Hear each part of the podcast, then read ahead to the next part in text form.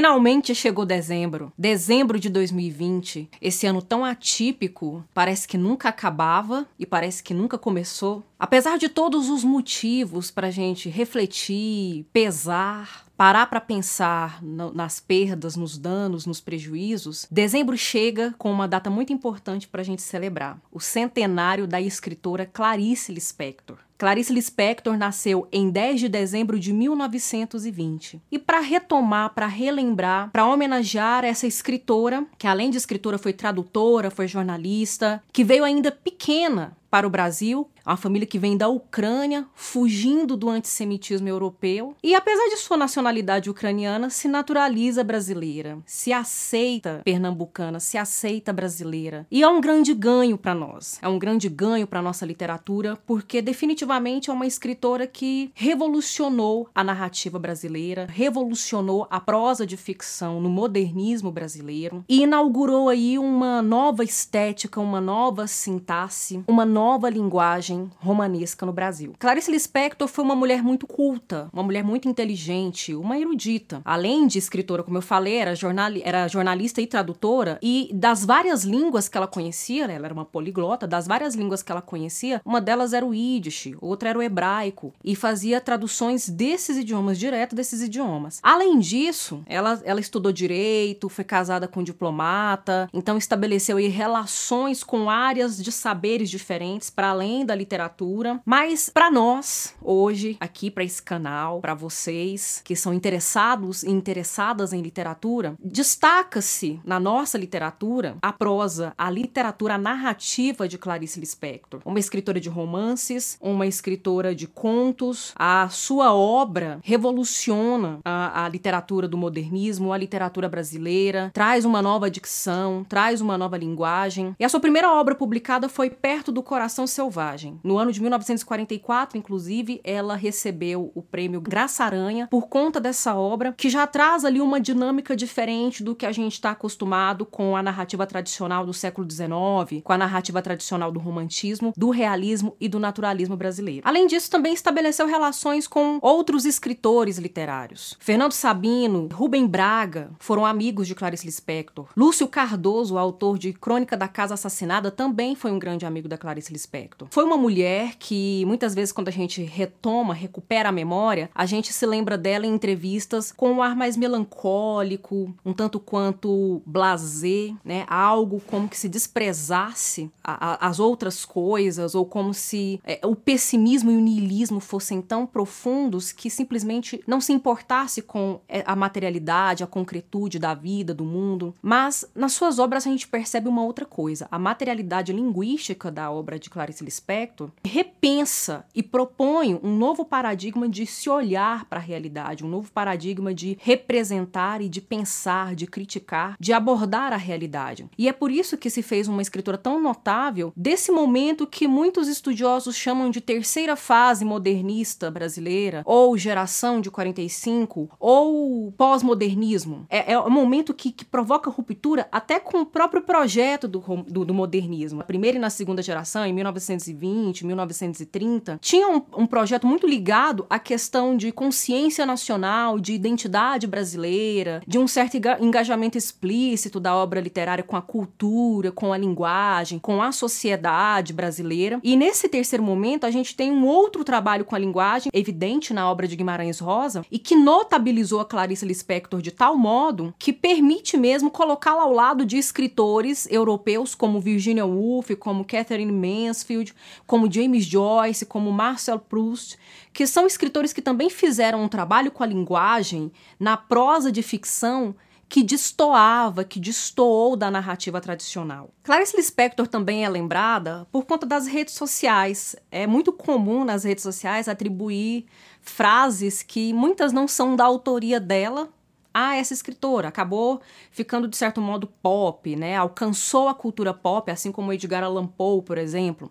A Clarice Lispector, então, ela tem um alcance que está para além do mundo acadêmico, do mundo tradicionalmente acadêmico, do mundo das universidades e das faculdades de letras. E aí nesse nesse momento, nesse meio, acaba se atribuindo a ela coisas que não são necessariamente dela, assim também como acontece com Machado de Assis, como Shakespeare. Mas pensando especificamente nessa autora e em tudo o que deve ser atribuído à autoria dela, né, suas, seus contos, suas crônicas, seus romances, é, é, foi dona de um estilo muito introspectivo, muito intimista, de um certo caráter confessional. E a questão confessional já rendeu muitos debates problemáticos em literatura, porque durante muito tempo o confessional era tratado de uma maneira menor, como se ele fosse realmente automaticamente atribuído por questões de a autoria feminina não, não ter condição, não ter aptidão para tratar de coisas externas à sua própria vivência, à sua própria empiria. E a Clarice Lispector revoluciona isso ao lado de outros escritores de caráter intimista, introspectivo, de caráter confessional como ela. Outra coisa interessante que a escritora fez em sua obra foi romper com essa narrativa tradicional. E o que eu digo, o que eu quero dizer quando eu falo isso? É que, tradicionalmente, no século XIX, no romantismo, no realismo, a narrativa tinha uma linearidade e uma relação de causa e efeito, né, de ação e reação dentro da obra, de encadeamento dos fatos, que acompanhava uma sequência, de certo modo, praticamente cronológica. E a Clarice Lispector propõe um abandono disso, dessa narrativa que tem início, meio e fim muito bem marcados. A narrativa não é linear, a narrativa é cheia de rupturas, a narrativa é fragmentada a narrativa está muito mais ligada a um tempo psicológico subjetivo das personagens do que de fato a um tempo cronológico em que um narrador onisciente ou um narrador participante, personagem que está contando toda a sequência do início ao fim, traz dos fatos narrativos. Outros dois aspectos importantes da narrativa de Clarice Lispector são uma subjetividade que é fragmentada, uma subjetividade em crise que já não se entende mais inteira,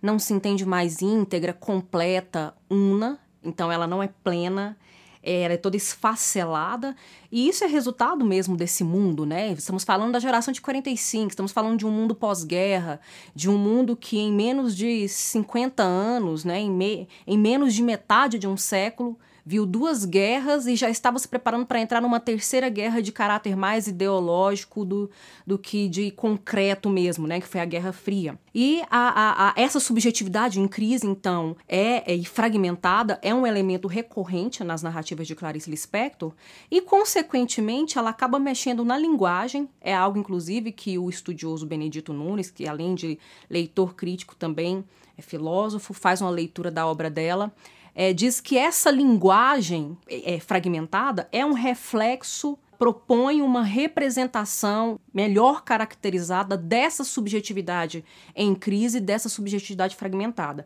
Então não é possível, né, se um ser, se um sujeito, um indivíduo, uma pessoa está caótica, está em caos interno, Obviamente que no momento de verbalizar e de expressar isso, sua fala também será caótica, não vai ter uma organização muito racional, muito lógica. E é isso que acontece nas narrativas de Clarice Lispector. Para complementar minha fala, eu vou ler um fragmento de um texto que, em que o Alfredo Bose, professor e estudioso, é, fala sobre a Clarice Lispector na sua obra História Concisa da Literatura Brasileira. Ele faz um apanhado né, de todos os movimentos literários que aconteceram no Brasil, vai falando dos autores mais importantes, canônicos, daqueles que não foram para o cânone, mas também são importantes para compreender momentos estéticos da literatura brasileira. E dentro do texto em que ele fala da Clarice Lispector, ele diz o seguinte num parágrafo: Há na gênese dos seus contos e romances tal exacerbação do momento interior que a certa altura do seu itinerário a própria subjetividade entra em crise. O espírito, perdido no labirinto da memória e da autoanálise, reclama um novo equilíbrio. Isso, inclusive, é o que a gente pode perceber em certas obras da Clarice Lispector, como, por exemplo, A Paixão Segundo GH, que talvez seja um dos, um dos seus romances mais emblemáticos, um dos mais importantes, mais famosos, mas também é perceptível esse mergulho numa subjetividade em crise, fragmentada, nos seus contos, como por exemplo aquela antologia Laços de Família, em que há diversos contos que vão abordar é, diferentes lugares de subjetividade na sociedade e na família, pensando então a família como um microcosmo e a sociedade como macro, macrocosmo. E também em A Hora da Estrela, sobretudo na voz do narrador Rodrigo S.M. E também na obra A Hora da Estrela, sobretudo perceptível na figura do narrador e autor Rodrigo S.M., que muito mais do que contar a história da sua protagonista, da sua heroína, Macabeia, ele fica divagando sobre o exercício da escrita, sobre o exercício da construção daquela personagem. Bem, aqui eu falei um pouco sobre a vida né, sobre os acontecimentos da vida, alguns mais pontuais da vida da Clarice Lispector, um pouco da sua obra, claro que é uma escritora muito densa, é uma escritora inclusive que é muito lida, então é muito é, é, é muita responsabilidade falar dela é, de maneira precisa, de maneira clara e objetiva, é, e aproveitando toda essa complexidade dessa autora e esse mês de centenário de Clarice Lispector,